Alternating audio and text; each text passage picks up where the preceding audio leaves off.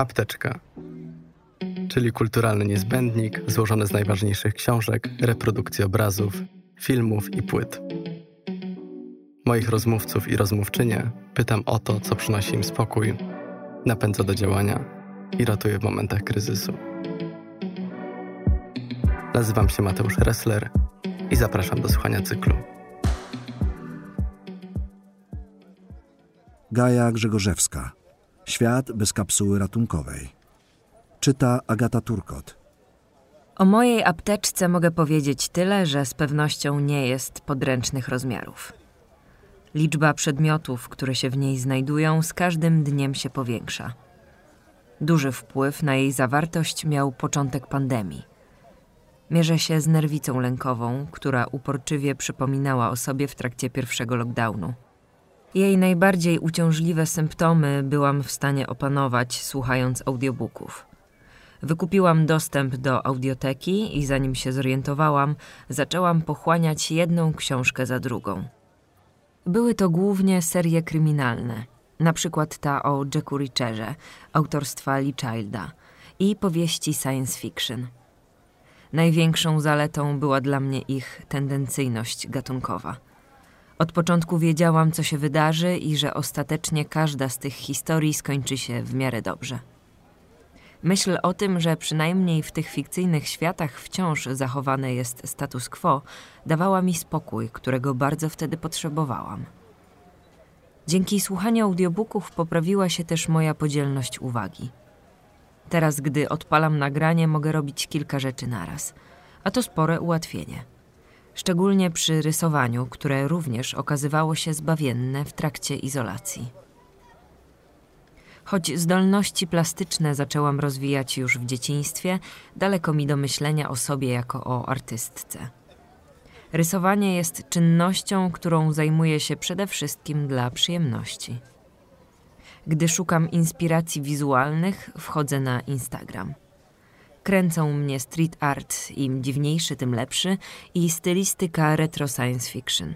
Do moich ulubionych twórców i twórczyń należą Lauren Y.S., Kristen Liu Wong, Mateusz Kołek i Jean Giraud, który za życia działał pod pseudonimem Moebius.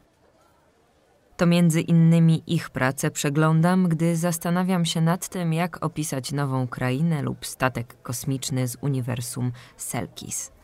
Space Opery autorstwa Grzegorzewskiej, wydanej wiosną tego roku przez wydawnictwo literackie, które zamierzam literacko poszerzyć. Często muszę uporządkować myśli, zanim na dobre zabiorę się za pisanie. Wsiadam wtedy na rower.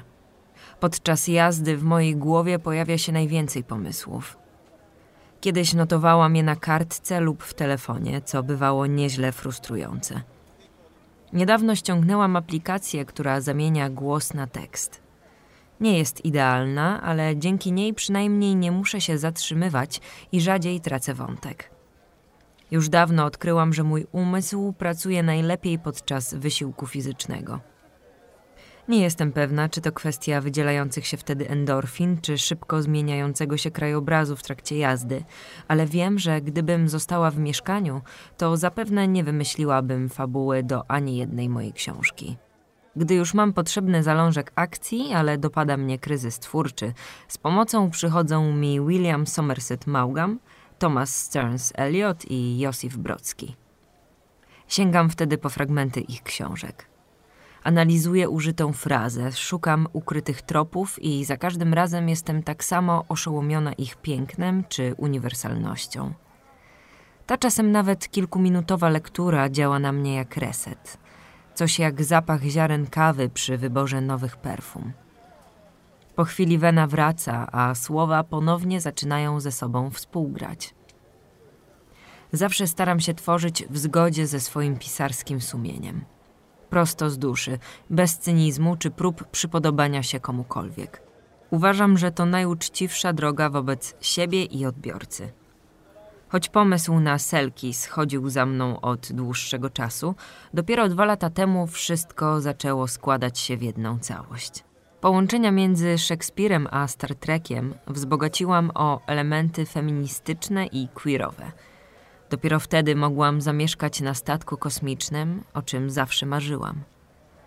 Czuję się bezpiecznie w tym moim uniwersum i chciałabym więcej o nim opowiedzieć. To świat, w którym nie potrzebuję apteczki. Tekst ukazał się w 59. numerze miesięcznika Pismo, magazyn opinii. Czytała Agata Turkot.